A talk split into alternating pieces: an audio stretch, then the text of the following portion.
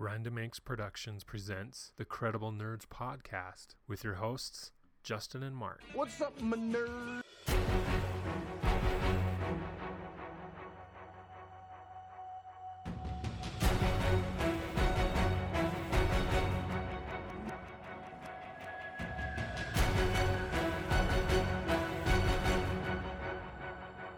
Welcome, everyone, to the Credible Nerds podcast. Today, we'll be talking about movies. There's only a few movies out in theaters right now, but we've seen the best two. And we'll be talking about The New Mutants and Tenet are the big stories, are, are the big releases right now in this COVID time. Um, as always, my name is Justin, and I have my co host with me, Mark. Hey guys, how's it going? And this is episode 46 of the Credible Nerds podcast. We want to thank you guys for joining us. We want to say hello to our new listeners out there and thank you for listening to the Credible Nerds podcast. And hopefully, you guys will stick around and get some some good enjoyment out of uh, our podcast. So, so welcome. And like I said, we'll be talking about the latest movies that have been coming out. Um, a lot of the movie theaters have been closed or showing older movies throughout the summer. And so there's not a lot of movies out there right now, but the two that we went and saw are right up our alley. They're the type of, of movies that the Credible Nerds like to see. So uh, me and Mark went and saw The New Mutants uh, when it first came out in August. And then uh, a few weeks later, we went and saw Tenet as well when it was debuting in theaters.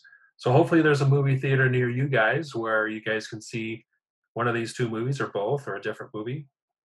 I know over the summer there were our theaters were showing various old movies like Raiders of the Lost Ark, The Empire Strikes Back, uh, Jurassic Park, and you know some of those old 80s and 90s movies that we grew up on. So I did go see a couple of those. It was great to be in theaters to watch those older films. But for me, going to see the New Mutants uh, for the first time in theaters, which was you know the first new release in quite some time since I think the last movie I saw in theaters that was a new release was Onward by Disney. I think I think that was in early March, and then like a week after that, they shut down all the theaters. So it's been quite some time for me. Uh, for you, Mark, how was it getting back to the theaters to watch? You know what we saw, the New Mutants. You know, for me, it was like about time, right? We're big movie goers. We love movie releases. We go to pretty much every big, you know, movie release there is. Um, I I don't remember the last movie we saw. It was before Onward. I first time I saw Onward, I I think I saw it. I bought it on Vudu, right? So I'm not I'm not sure what what I saw last, but it's you know it's been a while. So it was nice to really get back into the theater, you know, get that feel to see a, a movie I'm excited for. Um, and, and, it was almost a little nice too because the theaters were a bit empty uh, and so you, you know it had more room and things like that but you just didn't feel i don't know going to the a movie is kind of fun right? You go there and they've got like popcorn and everything's upbeat and it just wasn't that way uh, but it was it was nice going to the movies. I i enjoyed it. Yeah i would agree. Didn't have that same energy that you know the big blockbusters have where the whole theater's full and you know it's just exciting to be there type thing but it was fun to get back into it, like you said. Um, they the theaters that we go to, they do have you know the mask requirement. They clean the seats between every showing and uh, a lot of social distancing, all that stuff that's you know that's required nowadays. So it was a safe experience. I felt safe going there and felt fine sitting there with with Mark and everybody else. Like you said, there weren't that many people. It's probably maybe 100 people at that at our showing so it was good to get back to that so. So we'll get into that in a little bit. We'll review the new mutants and Tenet. but first off something i've wanted to talk about on our podcast for quite some time probably over a year is star wars galaxy's edge. That recently opened um, reopened i guess you could say in disney world. And mark's been he went a couple weeks ago and I went last uh, January in, in Disney World, and I had been last year about this time to the one in Disneyland, California. And then I'm going to be going back with my family in about a month. So definitely wanted to talk about Galaxy's Edge and what's open, especially in this time of the pandemic. You know, what's open, what the status is, what things look like. Uh, Mark was there, like I said, a couple weeks ago, so he has firsthand knowledge of that. First off, with Galaxy's Edge, like I said, I went to the one last year in uh, Disneyland. Um, the Rise of the Resistance hadn't opened yet, so it was just the Smuggler's Run with the Millennium Falcon, basically, and then all the shops were open. And um, so when I went to the one in Disney World, I was really looking forward to see, you know, what's different. How does Disney World compare to Disneyland, and what are the differences? At that time, uh, Rise of the Resistance had just opened in Disney World about a month prior to that, so I was excited to go on that ride. But honestly, when I got there, I was a little disappointed because it's the same thing. There's really no difference. There's small aesthetic changes that you can barely notice, but as far as the layout, the rides, the the queue for the rides, it's all pretty much the same, which in some ways is good because then you don't miss something if you can't get to the other one, the other lands. But at the same time, it'd be nice to have something different because I know if you go to Magic Kingdom in Disney World, which is basically Disneyland, then you go to Disneyland in California, like some of the rides are generally the same, but they're different enough that it's it's a new experience. And that was that's a cool thing to do because you just feel like, hey, I haven't done this before, even though I've been to Disneyland hundred times, I haven't been to Disney World on this ride. This is different. So I was kind of hoping it'd be something like that, but it wasn't. So there was that, but still, to be able to go at all in the first place is pretty cool.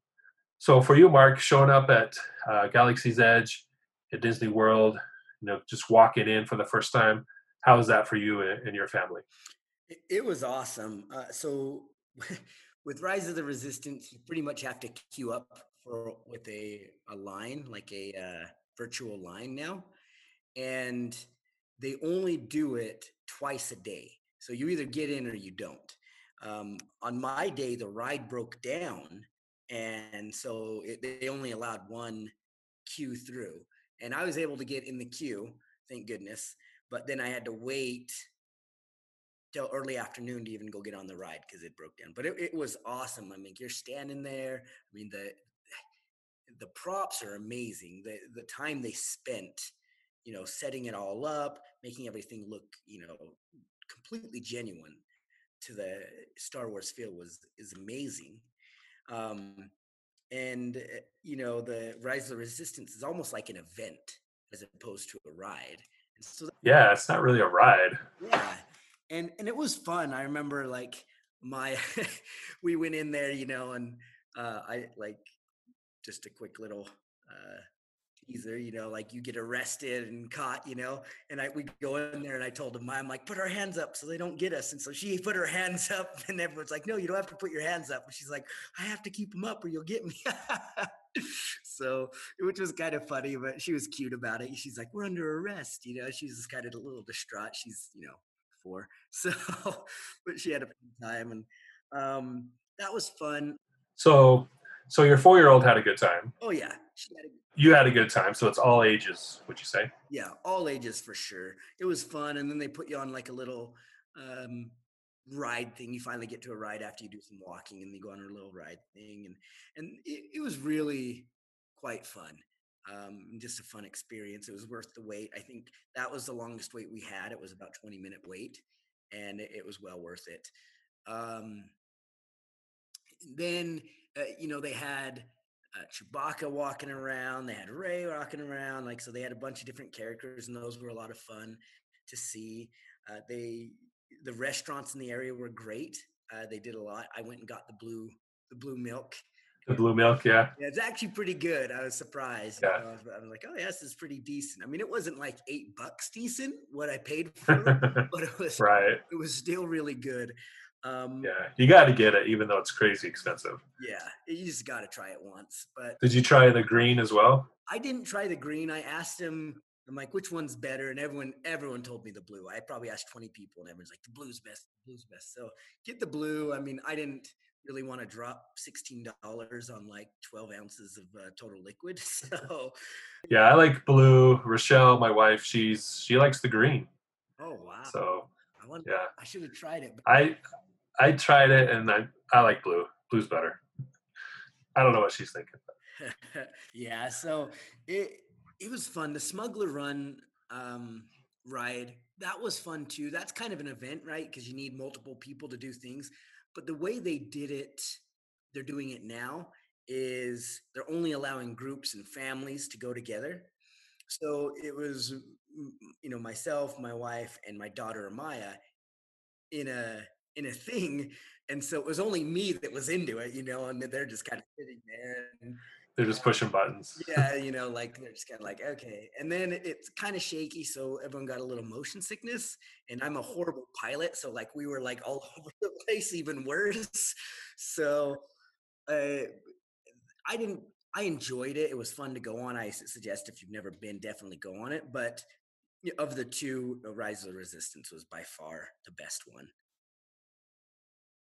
Yeah, I'm sure if you were to go later when you had a full group, it's if you have two people driving and two people shooting the guns and stuff, it's it can be pretty fun. Yeah, But it's that's what I it- heard. It gets repetitive. It gets repetitive with the the shooting because you're just you know smacking buttons as fast as you can. oh yeah. Being the pilot is the best, definitely. Yep, and that's what I was was the pilot. And then um, the stores were great. Uh, they had a lot of cool things in the stores. Um, right now, you know, with the, all the COVID, they're only allowing one person or one group of people, like if you're in a group, to be in each store at once. So a lot of the times we were waiting for you know one person to look at every single item 55 times and then not get anything. So you're just standing there. But I mean, it was it was still good. I I was really impressed by the amount of detail they put in that thing, the amount of time and money, and just. I mean, I do construction, right? And so I'm just like looking at these walls. I'm like, I wonder how they did. You know, like this is a lot of work. So it was, it was, it was nice. I really appreciated. Yeah. Uh, as far as because you have a young young child with you, I went with teenagers. The teenagers were entertained, um, and I often wondered how would it be for little kids. How, what was your takeaway from from that?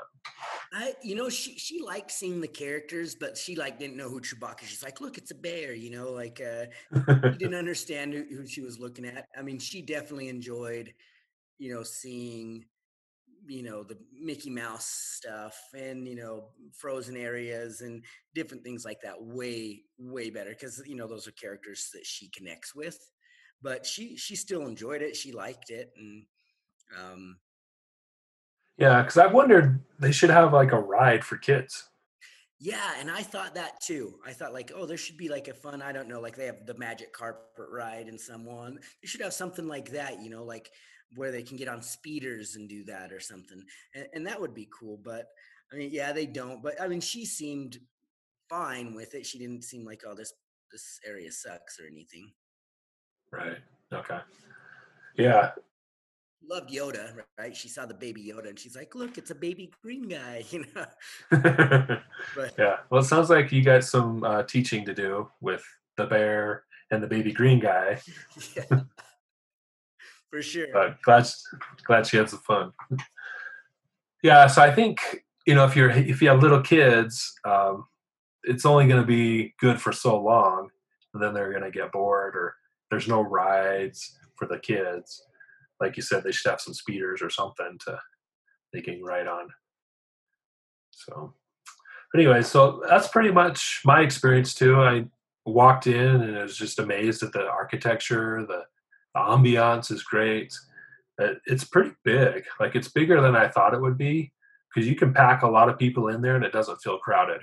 So, because there's just all these things to see and definitely Rise of the Resistance is is an event and it is the better ride, I guess you could say, uh, because it's I think there's like three different parts to it really.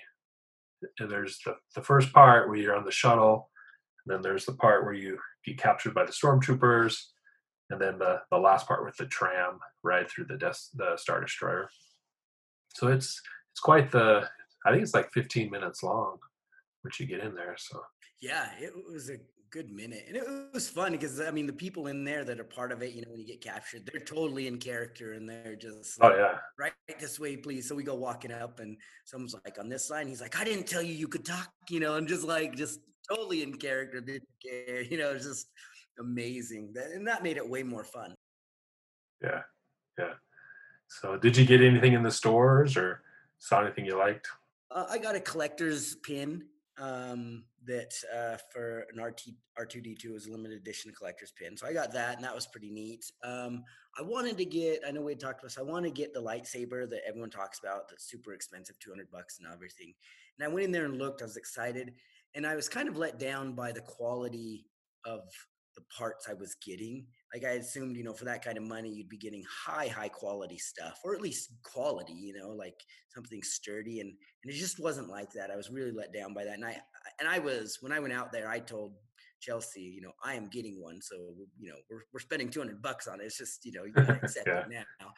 And I saw it, and I came out of the store, and Chelsea's like, "So did you get it? You told me you were gonna get it." I was like, "Nope, I I didn't. I was just I was kind of bummed by it, but all right. You're talking about the Savi's workshop where you go in and build it, right? Yep, yep. And you go build your own, and you can pick, you know, your different handles and your different, you know, colors of the lightsaber. So it's really neat how they have it because they have a lot of options. But uh, the only thing that got me was the quality. It's I felt like I could just go buy a seventy-five dollar one for the same quality. So Yeah. Yeah, that's kind of been my experience too. I, I walk in, I'm, I'm going to get one of these, and then you start looking at them, you're like, these are just kind of plastic, you know? And then, so if I were to get one, I think I'd get one of the the movie uh, ones like Luke Skywalker's or Mace Windu's or something like that. I get one of those. Those seem to be a little more durable, from what I can tell. Yep. I was actually looking for the dark, the dark saber color, but they don't have that. So Uh, I wonder if they yeah. at some point. I'm sure they will, right? But I, I was like, that would be pretty neat to see, but nothing. Yeah, yeah. Okay. All right. Well, that's our review of Galaxy's Edge. Definitely worth going. Uh, riding the rides. Questionable about buying the lightsaber. I think with Savi's workshop paying the 200 bucks, I think you're mostly paying for the experience, which uh, is kind of pricey. But um, yeah, check it out. Uh, go if you can go, especially in this time where it's hard to travel nowadays, but it's worth going, definitely. Let's talk about some of the latest news regarding some upcoming movies that are in production. Uh, when we went and saw Tenet, we saw the trailer for Wonder Woman 84, the newest trailer. And since then, it's the movie's been pushed back one more time to Christmas, December 2020. So if you are wanting to see that anytime soon, you're gonna have to wait again. Yeah, I think so. Yeah.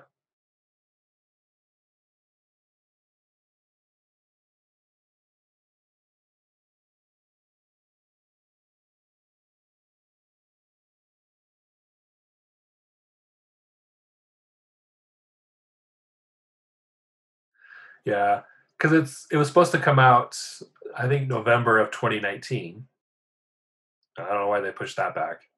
And then they pushed it back to May, I think, or June. Then it got pushed back to September, now October, now Christmas. So I think that's kind of the general way of things right now, though, because there's a ton of movies that have been pushed back um, the past couple months. Didn't Black Widow get pushed back too? Yeah, Black Widow is supposed to come out in May, I believe, but uh, but that's coming out uh, November sixth, apparently. At least right now. Well, who knows in a month?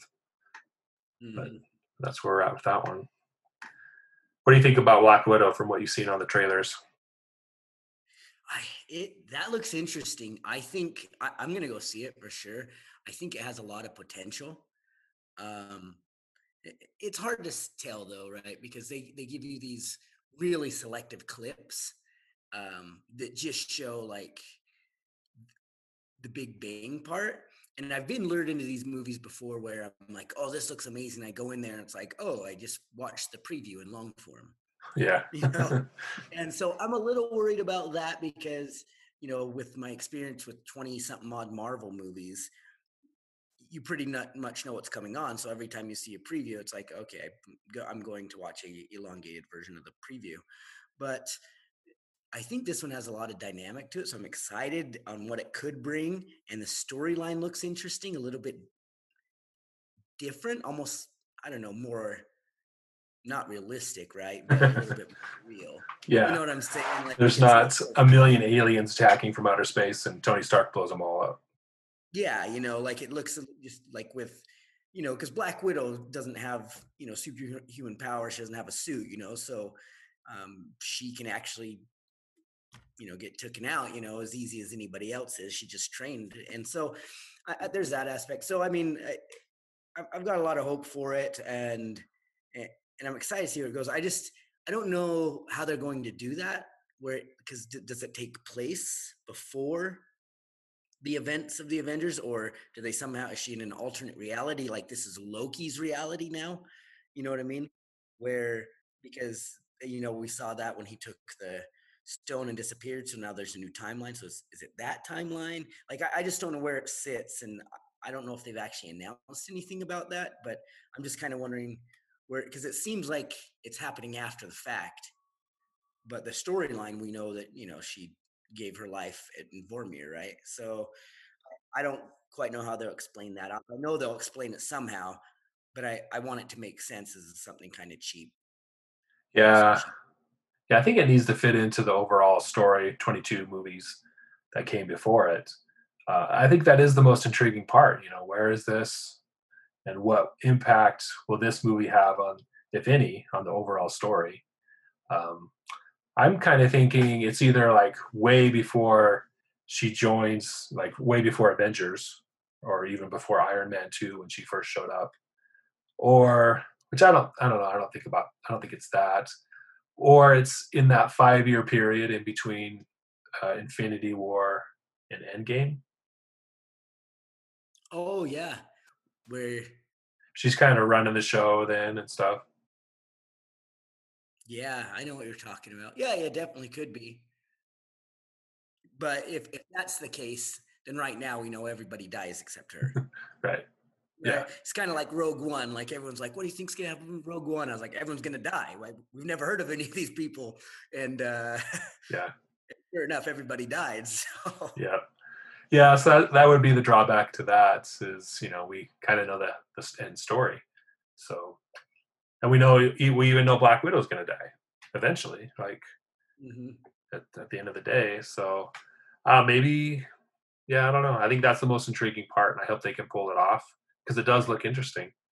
Um, I think if you if you go back and listen to all our Marvel review episodes that we've done in the past, we're always talking about the super soldiers. You know, there's Captain America, there's the Winter Soldier, there's the Hulk. At one point, they they're all products of uh, the governments or whoever trying to develop this serum to create this super soldier. And Black Widow is kind of along that same line where there's this red room where all these women are, are trained to be these elite soldiers. And so I'm glad, I don't know if there's a serum involved or anything, but I'm glad that they're kind of getting back to that because that was always a dropped storyline for me is, you know, they're developing all these super soldiers and then what happens? Um, all of a sudden, we're talking about infinity stones.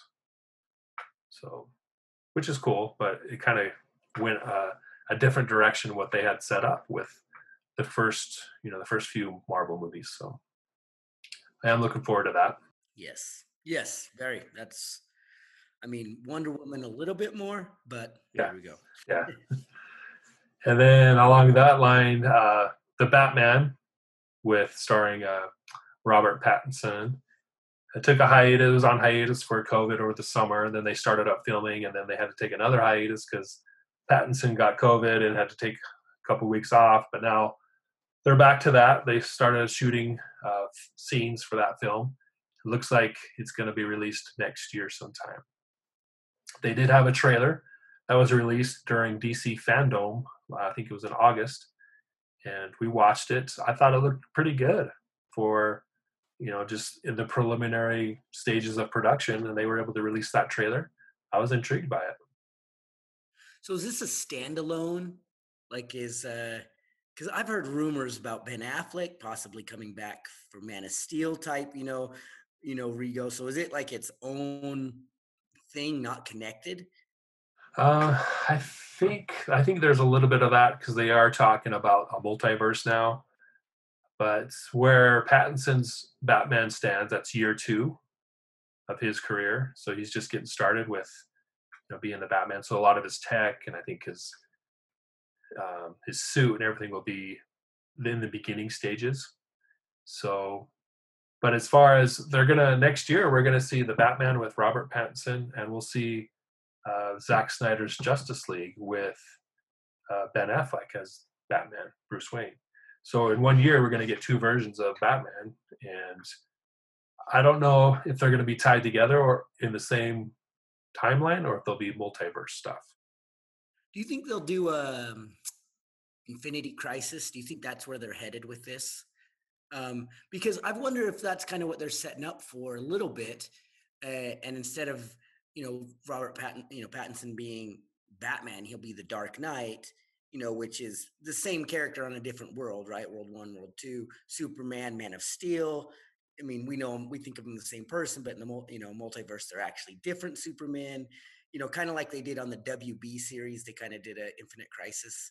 So, um, do you think that's maybe kind of what they're doing with this, or is that just hopeful thinking? Or uh, I think so. I think what we saw in WB or CW now, I guess, is it was the Crisis on Infinite Earth storyline, and they did show all these different uh, versions of the character. And in in the I think the last episode of the Flash, they brought in Ezra Miller. Ezra Miller, right?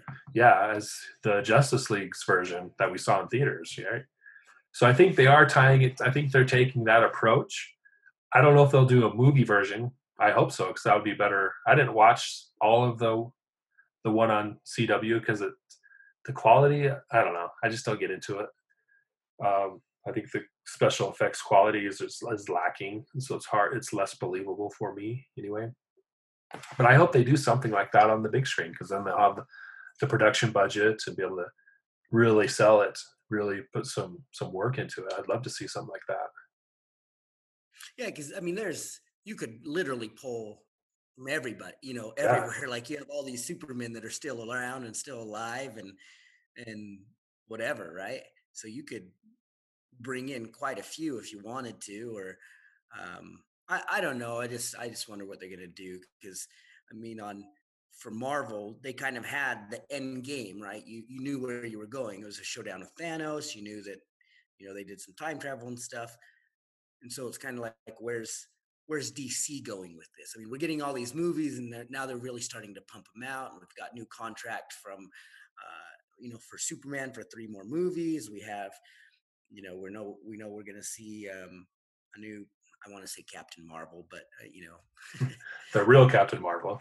Yeah, the the real Captain Marvel, uh, a new Shazam, and I know there's a lot of word about uh, was it Green Lantern and stuff. So, but where where's it going?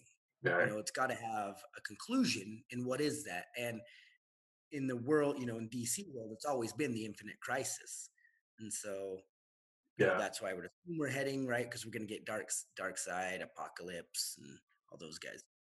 Yeah, I think the only tr- trouble with that is all the comic book nerds are like, "Yeah, this is awesome," but the GP, the general public, is like, "Wait, I thought I already saw Superman, and he was with he was fighting Batman, and they formed the Justice League, and now they're all, you know, they're going to be they don't know the Infinite Crisis, right? So they're just going to be mm-hmm. confused. So it's very I think if they have like a general a movie storyline that's consistent, and then on the TV show, like because there is there's the CW, but now they're gonna do the DC universe on HBO Max. We're talking like the the Titans show that's they're doing the third season of Titans on on that. They've done a season of Swamp Thing.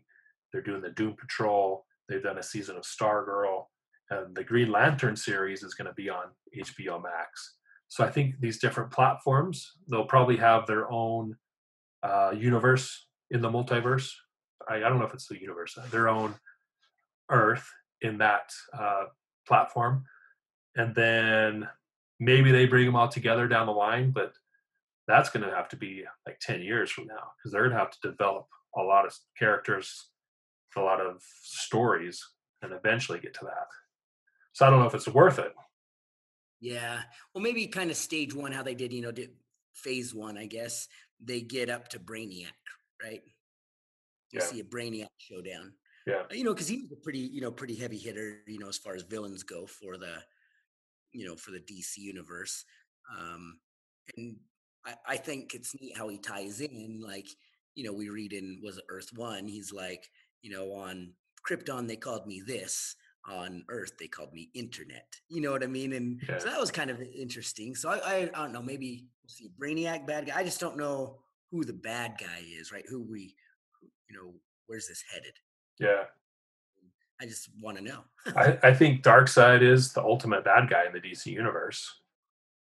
hmm So I think you build up to him if you want to do that model. I don't know. Yeah, so we'll have to see. I just there's a lot of threads out there. I don't know if they're going to pick them up or if they're going to drop them and start over again. Because that's always been my frustration. Is you know we've seen like four different origin stories for Batman in theaters, much less you know on the, TV screen. So do we need another? Do we need to start over again? And so that's always frustrating hmm but I'm excited for the direction they're going. I mean, they have a pretty good movie slate for the next five years. So Black Adam, Shazam 2, like you said, uh, they'll release the Zack Snyder's Justice League, Wonder Woman.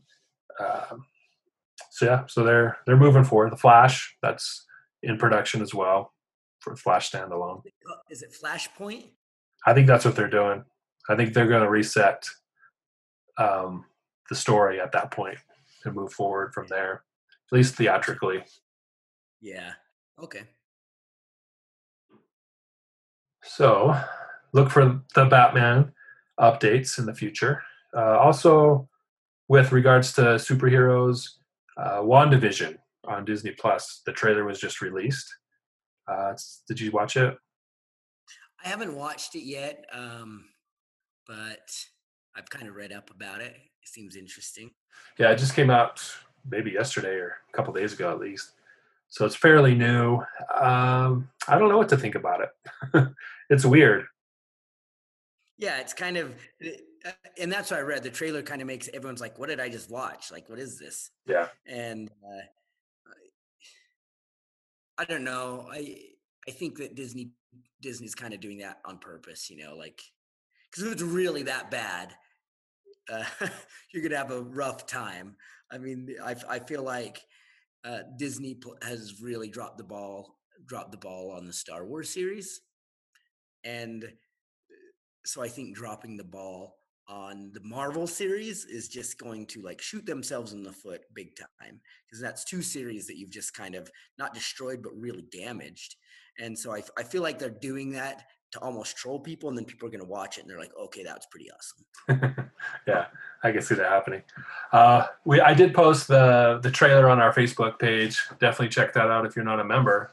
Uh, go to facebook.com slash incredible nerds and uh, request to be added. But uh, one of our followers on that page, David, he I posted the trailer and was like, "Hey, what what do you guys think about this?"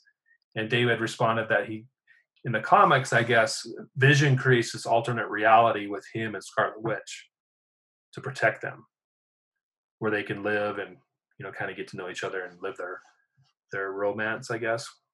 And so I I kind of thought, well, that's that's makes sense based on what I'm seeing in this trailer because it is this alternate reality, at least from what I can tell. That I don't know when it is, if it's before Vision's killed in Avengers or because there was that time period, the first of Avengers, where they had run off and they were kind of on the run with with each other, trying to build this life. So maybe it's at that point where they're trying to find how they can make their relationship work, and that's part of it. I don't know because I don't think he ever comes back. I don't. Vision doesn't come back, does he? At the end of Endgame. No, we never see him, but it makes no sense to me why he wouldn't come back, right? Because even even uh, um, they they all said like, well, you know, if we take it out of him, he'll still exist, but we just don't know what part of him will exist. You know, because he was the person before he got the gem, the stone, right? I mean, he was Jarvis, and he was uh, who was it? Um, AI. uh, Yeah. yeah, he was drawn and stuff. So like he still existed, but just the the stone kind of brought it all together, you know. And so I wonder. I wouldn't be surprised. It could be after, and it just took him a while to reform or remember who he was or whatever it is. I, I don't know how they do it, but I, I, who knows, right? I just Yeah. yeah. That's a good possibility too. Yeah. So anyway, that's that trailer's out. Watch it. Do a search online. It's pretty available. Not hard to find. Uh, also on Disney Plus, Mulan just got released uh, a couple weeks ago, but it is on Disney Plus Premium, where not only do you have to have Disney Plus at I don't know, it's like five or six bucks a month, so not that big of a deal. But you got to pay an extra thirty, I think, twenty-five or thirty bucks to watch it. thirty bucks Thirty bucks, okay. plus tax. plus tax. And I don't know. I I kind of like the idea. I just don't like the idea with this movie. Like I'm not motivated to see Mulan. Maybe it's you know who I am and my demographic. I didn't really watch it when it was an animated show, so I'm not interested. In, I'll watch it when it's free on Disney Plus or when it's part of the, the the normal subscription that I'm already paying. I'll probably watch it then just to see it, but I'm not Mhm. running out to see it and paying 30 bucks. Yeah, I had a hard time with that too because you're ultimately paying to rent a movie that you're ultimately going to be paying a monthly fee for anyway. It's not like you get rights to it. It's not like if you close down your account, you still have right, you know, like Vudu, right? You know, you buy a, a digital copy of the movie and it's yours. You can use it wherever, watch it wherever. But this isn't that. You're just paying for a early access. That's that's all you're paying for. And and I was really against. I I said something like that. I know on our Facebook page, and someone brought up a good point. They're like, "Look, I I spend fifty bucks on a night out with my kids. You know, spending thirty dollars for a movie is is nice. You know, Yeah. and I can see it from that point of view. Okay, yeah, that makes sense.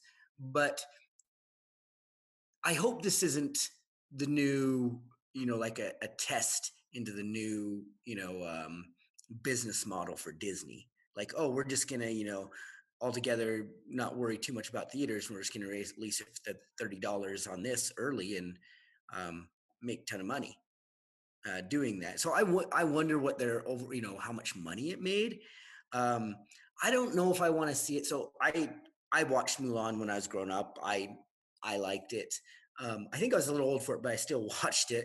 And it was fun. You know, it, it was fun. It's got the songs and some cool things. And I heard they didn't make this one musical at all, like no music at all. And for me, it's, it kind of takes away from it. You know, the whole Disney feel of it. Um, you know, I don't know what their reasoning for is it, but I, I saw a lot of criticism online for it. So I same thing. I'm not going to buy it early. I'm not, I I thought about it, but as I read more into what people are saying, I kind of really turned me off. So I'll I'll watch it when it comes out normal. But I I I just have a hard time spending that kind of money for a movie. I'm ultimately just I could just wait a couple months and watch for my regular subscription. Yeah. Yeah. Plus, I mean, it is cheaper to do that instead of take your family to the movies. Um, however, it's a different experience. Going to the movies is way better than watching it at home. Even if you have the sweet setup, you know, this awesome stereo system, and it's not the same. It's it's probably pretty good, but it's not the same, in my opinion. Um, like I've gone to movies and yeah, so I went and saw Iron Man three in the theaters like three times and I thought it was this great movie because of, of the experience. You know, the sound system, the huge IMAX screen, everything. And then when I got it on video, watched it at home, I was like, yeah, it's all right. you know, so just going to the movies can have that effect where you're like, oh, this movie's awesome, and it's it's an okay movie. And it, if it's a really awesome movie, then it's it's cool no matter what. So where my point is, it's a different experience that you're not going to get. So it's worth the money. Yeah, yeah, an experience is worth paying for, Yeah, right? I yeah. mean, that's I, I don't know. We'll see. I, I I just don't want this to become the new model, and all of a sudden it's like, oh, uh, you know, uh, what is it? Uh, Mandalorian season three is coming out. If you want to watch it, uh, pay us an extra thirty, you know, thirty dollars. Otherwise, you have to wait till for four months to watch it normally. Yeah, like, I don't want to see junk happen. Yeah, definitely. I don't want to see that either. I think there is a model for it. If you because there's all these like second tier movies that are released that are in theaters for a couple of weeks and they kind of suck. But there's like there's one or two good scenes or one or two good things about it, so you kind of want to see it but you don't want to go to the theater to you know waste time on the movie, but you want to see it. So I think that type of tier of movies where you want to see it, but you don't want to go to the theaters and see it. If you could watch it at home at the same time for, I don't, I think thirty bucks is too expensive, but like ten to twenty, then I think that type, that level of movie, I think would be a good fit for it. But major releases or these series, like you said, The Mandalorian, that's highly anticipated yeah, that's a bad call if that's what they're going to. Because why have a monthly subscription? Yeah, it's like I'll just pay the thirty dollars and watch it, and not. Yeah, because right now there's nothing else on Disney Plus, right? There's like three shows. Yeah, yeah. There's not many, and most of them are older, or you've you've seen, or just too young for you. I mean, they're great for kids, I'm sure, but you know, when you don't have kids, it's kind of like, well, why am I here? Yeah. Why am I this? Yeah. So anyway, Mulan. If you've seen it, let us know. Let us know on our Facebook page or Twitter. Let us know what you think. Since we haven't seen it and won't see it for a couple more months. All right, so on to the movies. We, like I said, we went and saw a couple movies the last month or so, back in theaters. And first off, the New Mutants. Uh, I was not familiar, other than I was aware that there was a series of the New Mutants, but I've never read it or anything like that. So I didn't know these characters. So it was, it was for me. It was all new. It was good to see. I enjoyed it. Uh, basically, it's a it's a more it's not one of those big world event life changing movies. It's pretty uh, I want to say intimate, I guess, in the sense that there's, you know, five main characters and one doctor who's there. So I guess there's six characters in the in the main story, and then there's some a couple background characters that pop up every once in a while, like flashback scenes and stuff. But for the most part, it's just these six characters and their story. And I was intrigued by it. I, I appreciate it. I think after we saw it, we talked about it, and I I brought up that you know it wasn't the the typical comic book movie where the world's going to end and the superheroes got to save, you know, fight all the bad guys, kill them all, and fight the big boss and then save the world type movie. It's not that type of movie at all. It's you know it's a character story. So we got uh, it was directed by Josh Boone, and Josh Boone is uh, he's well known for uh, directing The Faults in our stars or something, faults Among Our Stars or something like that. I've never saw it, but uh, that was his big movie. And then Maisie Williams from Game of Thrones is in it, and Anya Taylor Joy. Uh, she was in Split, I believe, as well as Glass. Mm-hmm. And then Charlie Heaton from Stranger Things. Alice Braga. Uh, I can't remember what she was in, but she was the doctor Blu Hunt is the main character, Danielle Moonstar. I, I, don't think I've seen anything that she's been in before. And then Henry Zaga is also one of the mutants. So there's the five mutants and this doctor character. And the premise is they go to the, they're brought to this hospital to learn how to control their powers. Because in the, the main character, Danielle Moonstar's case, she destroyed her village. She's Native American, and I guess there was an incident that killed all the the people in her village and ultimately it was because of her and her mutant powers that were manifesting so she was brought to this hospital to learn how to do that and there was four other mutants there there for the same thing and the doctor uh, uh dr reyes is there to teach them and kind of guide them along their path and one interesting thing is they brought up with with her she was always talking about you know her boss you know, the people above her. And we were led to believe um, that it's like Xavier. And so we're thinking, oh, these guys are to learn here, train here to be uh, X-Men. Then they move on to the next stage, go to the school, and but that wasn't the case. So we learned that the doctor was she's employed by this company called the Essex Company or Essex Corporation, something like that. That it, I knew it sounded familiar. Did you recognize that name, Mark? I only semi recognized it from Deadpool, Yeah. but I didn't know much about it other than that. Yeah.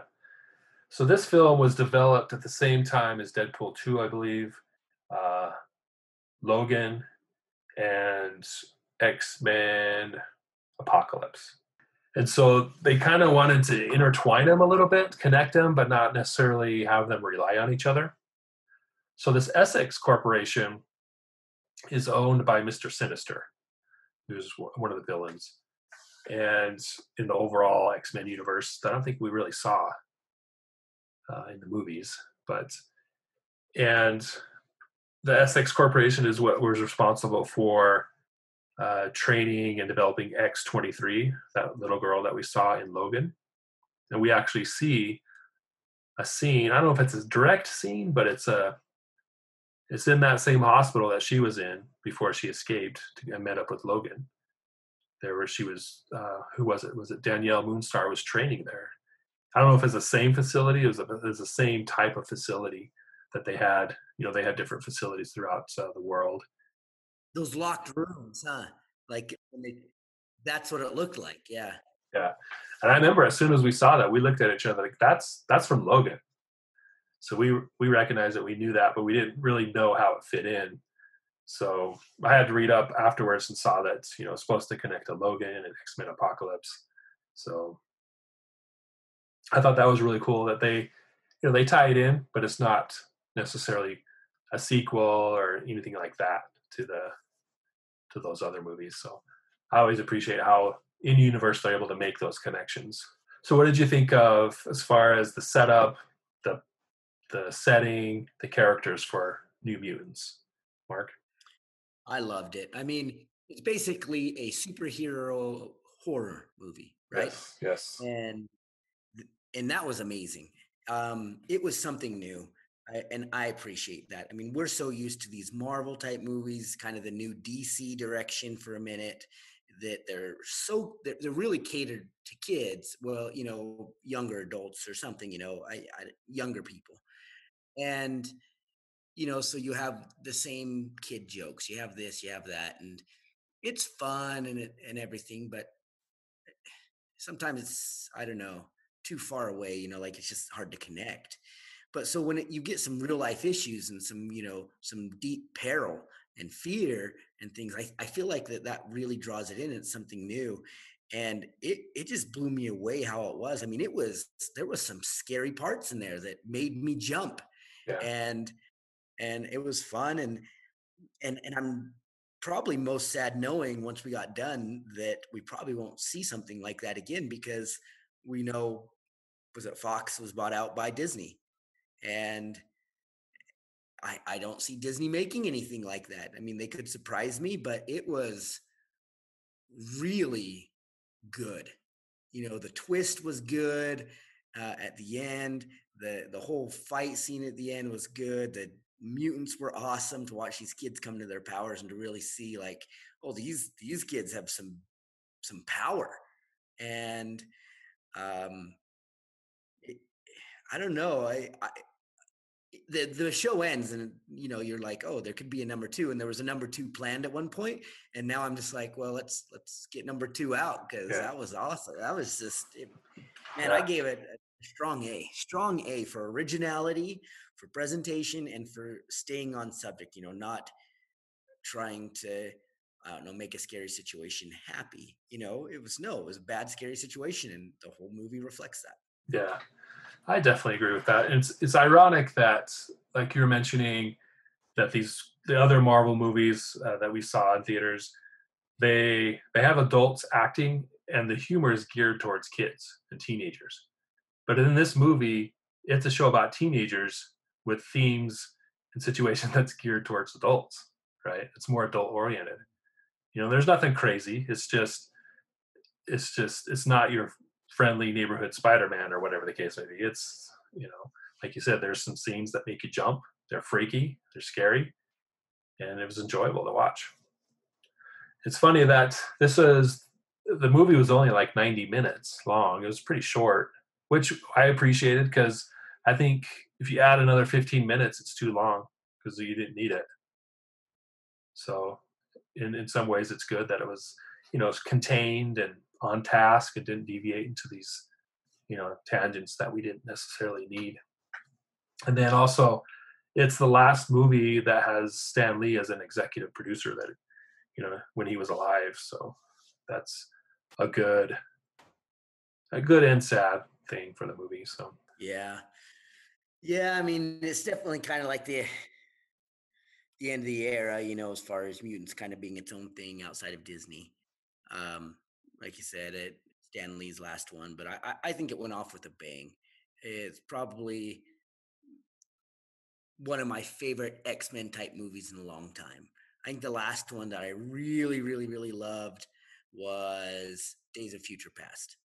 yeah, Um, and that's been quite a while now, right? And so since then, this is easily like the tops. I mean, if if you like X Men, if you like that kind of thing, you you've got to see this. it's just amazing, right? I mean, I just keep hoping they release it on Vudu soon, right? Uh, but um, yeah, yeah. I would say this one, this one and Logan are the most alike. So, like you said, it's a, a superhero horror movie, which we don't. I don't know if we've seen that before. Maybe we have, but it's rare. It's not common. I know that Hulu is actually going to put out a similar Marvel-based horror. I don't know if they're superheroes, but are they, it is a comic book based called Hellspawn. Um, I know they're advertising for that, but I don't. I don't know much about that. I don't. I know they have powers, but I think it's more supernatural than like mutant powers. Maybe they've decided to continue making more movies like that. We'll see. But yeah, like you said, it, the ending's definitely open ended. They could do a second one. Uh, Like you said, there was a, a sequel plan. It might even been a, a trilogy at some point. Um, so definitely there's story, more story if if they want to do it. So it's it's still in theaters. I looked on IMDb. Uh, I don't know if it's near you, but uh, it's still in theaters. So if you have a chance to go see it, definitely go see it because it's worth seeing in theaters. I also give it a strong A. Uh, highly recommended by the Credible Nerds. Next up, a couple weeks later, we went and saw Tenet. This was originally slated to come out in the summer, one of the summer blockbusters, and it definitely is that. So it's still in theaters all over the place in a theater near you. So if you can go see it, uh, we highly recommend it. But we also want, I wish someone would have told me this beforehand. Um, you're not going to understand it. I'll just say that right now. You'll understand parts of it, most of it, but you're going to have to see it again, at least once, if not more. It's kind of like, it's along the lines of Inception, where you understand what's kind of what's going on. You're like, oh, that's cool concept, this cool story. But at the same time you're like whoa what? You know what was that? Why is that happening? So it's kind of dual sided where you you like it but you don't know what's going on sometimes. So knowing that focus on what you can understand and the main story. You'll understand the main storyline and go enjoy the film for you mark tenet what'd you think Uh, good movie. If you are into cheap thrills, if you are like the Marvel movies are the best movies ever made, this is not for you. Um, this movie is critical thinking almost, right? I mean, you have to have like an open imagination and be willing to accept like things that you hardly understand that could be that you've heard about maybe one time or you dreamed about one time. I mean, it's it's a tough concept to take. Like as I was watching, I was like, "Oh man, thi- this is getting deep." I've actually got to think about like what this this means and how this is um, going to interact with with the rest of the world. Like these have some real world like real world consequences in a way that is hard to wrap your head around. And like Justin said, you, you would have to see it. Uh, uh, One of the first things Justin and I said to each other is, "We'll have to watch that again," because there were some things that we knew we missed, but you didn't know you missed it until the end. yeah And um, And I bet you could watch it a few times, just like Inception. You could watch it a few times and catch something new every time. Um, it, it was really interesting and and scientifically scientifically how do you say that sign i don't know. There was a lot of science behind it that, um that is you know 99% probably you know fake science but it was cool how they brought it in you know like they made it seem like like this is real serious stuff. And um it, it was fun. It, it was interesting and like in my mind i remember leaving and was like thinking like how is this possible? And there was a lot of stuff that you know isn't in the movie but you know it affected the movie and you're like something had to happen there like I, I don't know what it was and so i don't know if they're going to make a next one or if they're just like nope that's the end you just get to play it in your own mind and good luck you know kind of like inception but I, I would go see it i so for me, it was a great experience. It was fun. And I know Justin said it changed when he saw it the second time, but we saw it in IMAX and there was something wrong with the sound. And it sounds like, from what I've read and what you told me, that this was a common theme in all the most of the IMAXs. That the sound was just so squampish with the IMAX that you couldn't hear some of the audio, like you couldn't hear some of the conversations. But when you saw it in a normal theater, you could hear them. So that's kind of a letdown. So for me, I docked at some points. I gave it like a B plus A minus for that because of that. But without that issue, I I think I'd give it a, a pretty good A and A minus. Same thing for kind of an original idea with the movie and how how things worked. Um, you know, with cause and effect and et cetera, et cetera, et cetera, was that that was really fun and interesting. Um, I think the actors were great. Robert right Pattinson's in this, and I thought he did great. I I was thoroughly amazed. I really only known him as Cedric Diggory, and Cedric Diggory is just the poopiest character in the world. So, um, in both the book and the movie, so it was great to watch this and be like, oh yeah, this is you did a really good job. Um, top notch on actors for sure. Yeah, yeah, I like the actors as well. Um, I thought they did a great job. It is a Christopher Nolan movie, so if you've seen any of his movies, Inception, Interstellar, Dunkirk, um, Memento, Prestige, blah blah blah, you know what you're getting. So, uh, great movie, but you have to think about it. And I don't think every movie needs to be at this level of complexity, but I do appreciate the one or two that come along every year that you're just like, huh, I need to see that again. That was awesome. It's definitely one of those. Um, so overall, the story is a little confusing in the sense that it happens quickly, and you got to follow, you got to race along with what's going on. Uh, but it is a heist movie, and then it turns into a time heist movie, a time travel heist movie, and so that's when it starts to get complex. But then about halfway through the movie, it starts to make sense. You're like, oh, so that's why that happened. That's why they did this. That's why this happened and it just falls into place. You're like, oh, this is amazing. And then it just keeps going and going and going, get more complex and more intricate. So it's definitely, and that's why you have to see it multiple times because you get it, but then once it doubles back on itself and with the time travel, then you really have to think, oh, well, so that's why in the first five minutes of the movie that happened even though you're at the end of the movie basically you know so you have stuff like that going on.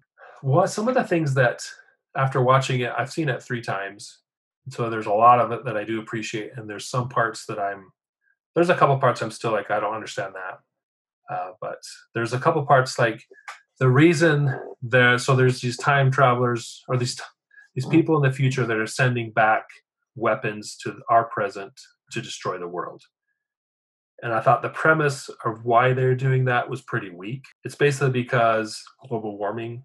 No, the oceans rose and the rivers dried up. Was, that's like the only thing they said about the whole thing. Their motivation for destroying the present, which in effect destroys them.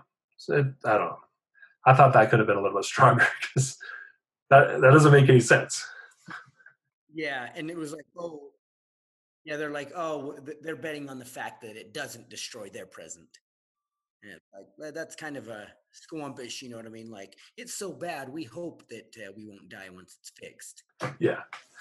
So I thought that was kind of Yeah. Yeah. Well, what weirded me out about that was like, well, okay, but if it doesn't have that kind of effect, if you do kill the people in the past, it doesn't affect your present, right? You don't fix yourself; you just destroy the, you know, your, the past, like because you, you're banking on that they you won't be destroyed because it won't affect you.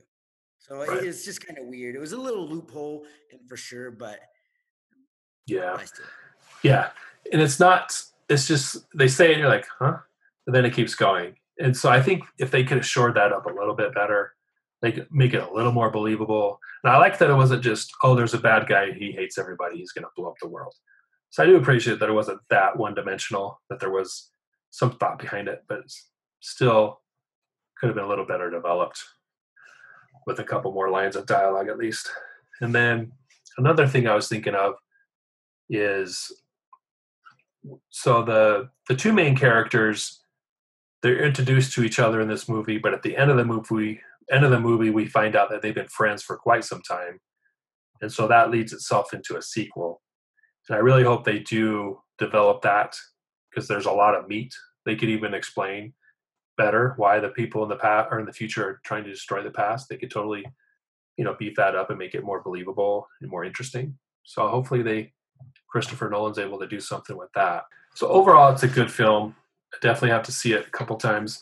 One of the coolest concepts that I liked that we could talk about for a little bit is the the temporal pincer maneuver.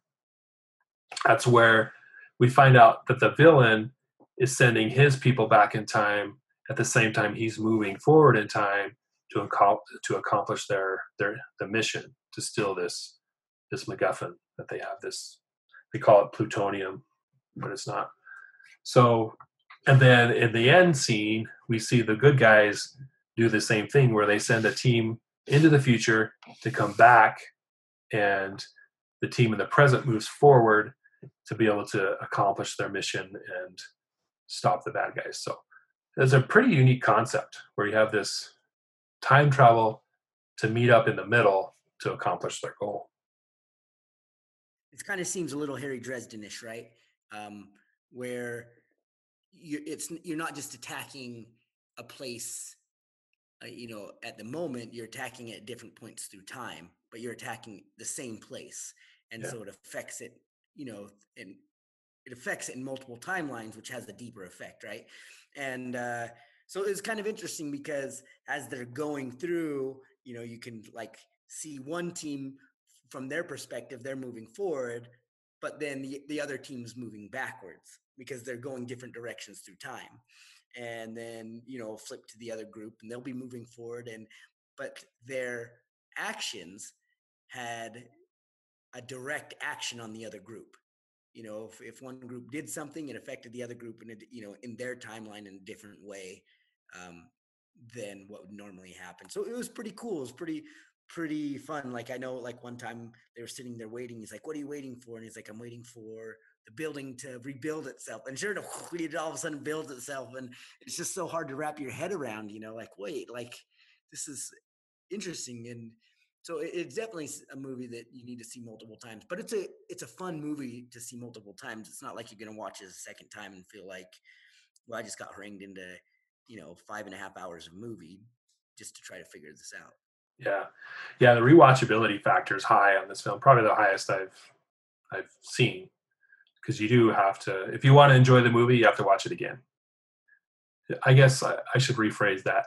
If you want to enjoy the movie to its fullest potential, because I think you can watch it and enjoy it just one time, uh, but to enjoy it to its fullest potential, you need to see it multiple times. So definitely recommend that. Whether it's in theaters once and then home video the rest of the time, that that works too.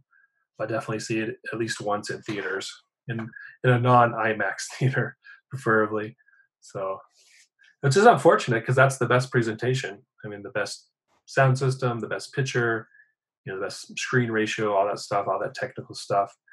But the audio is just eh, like we saw it in the the part at the first with the trains.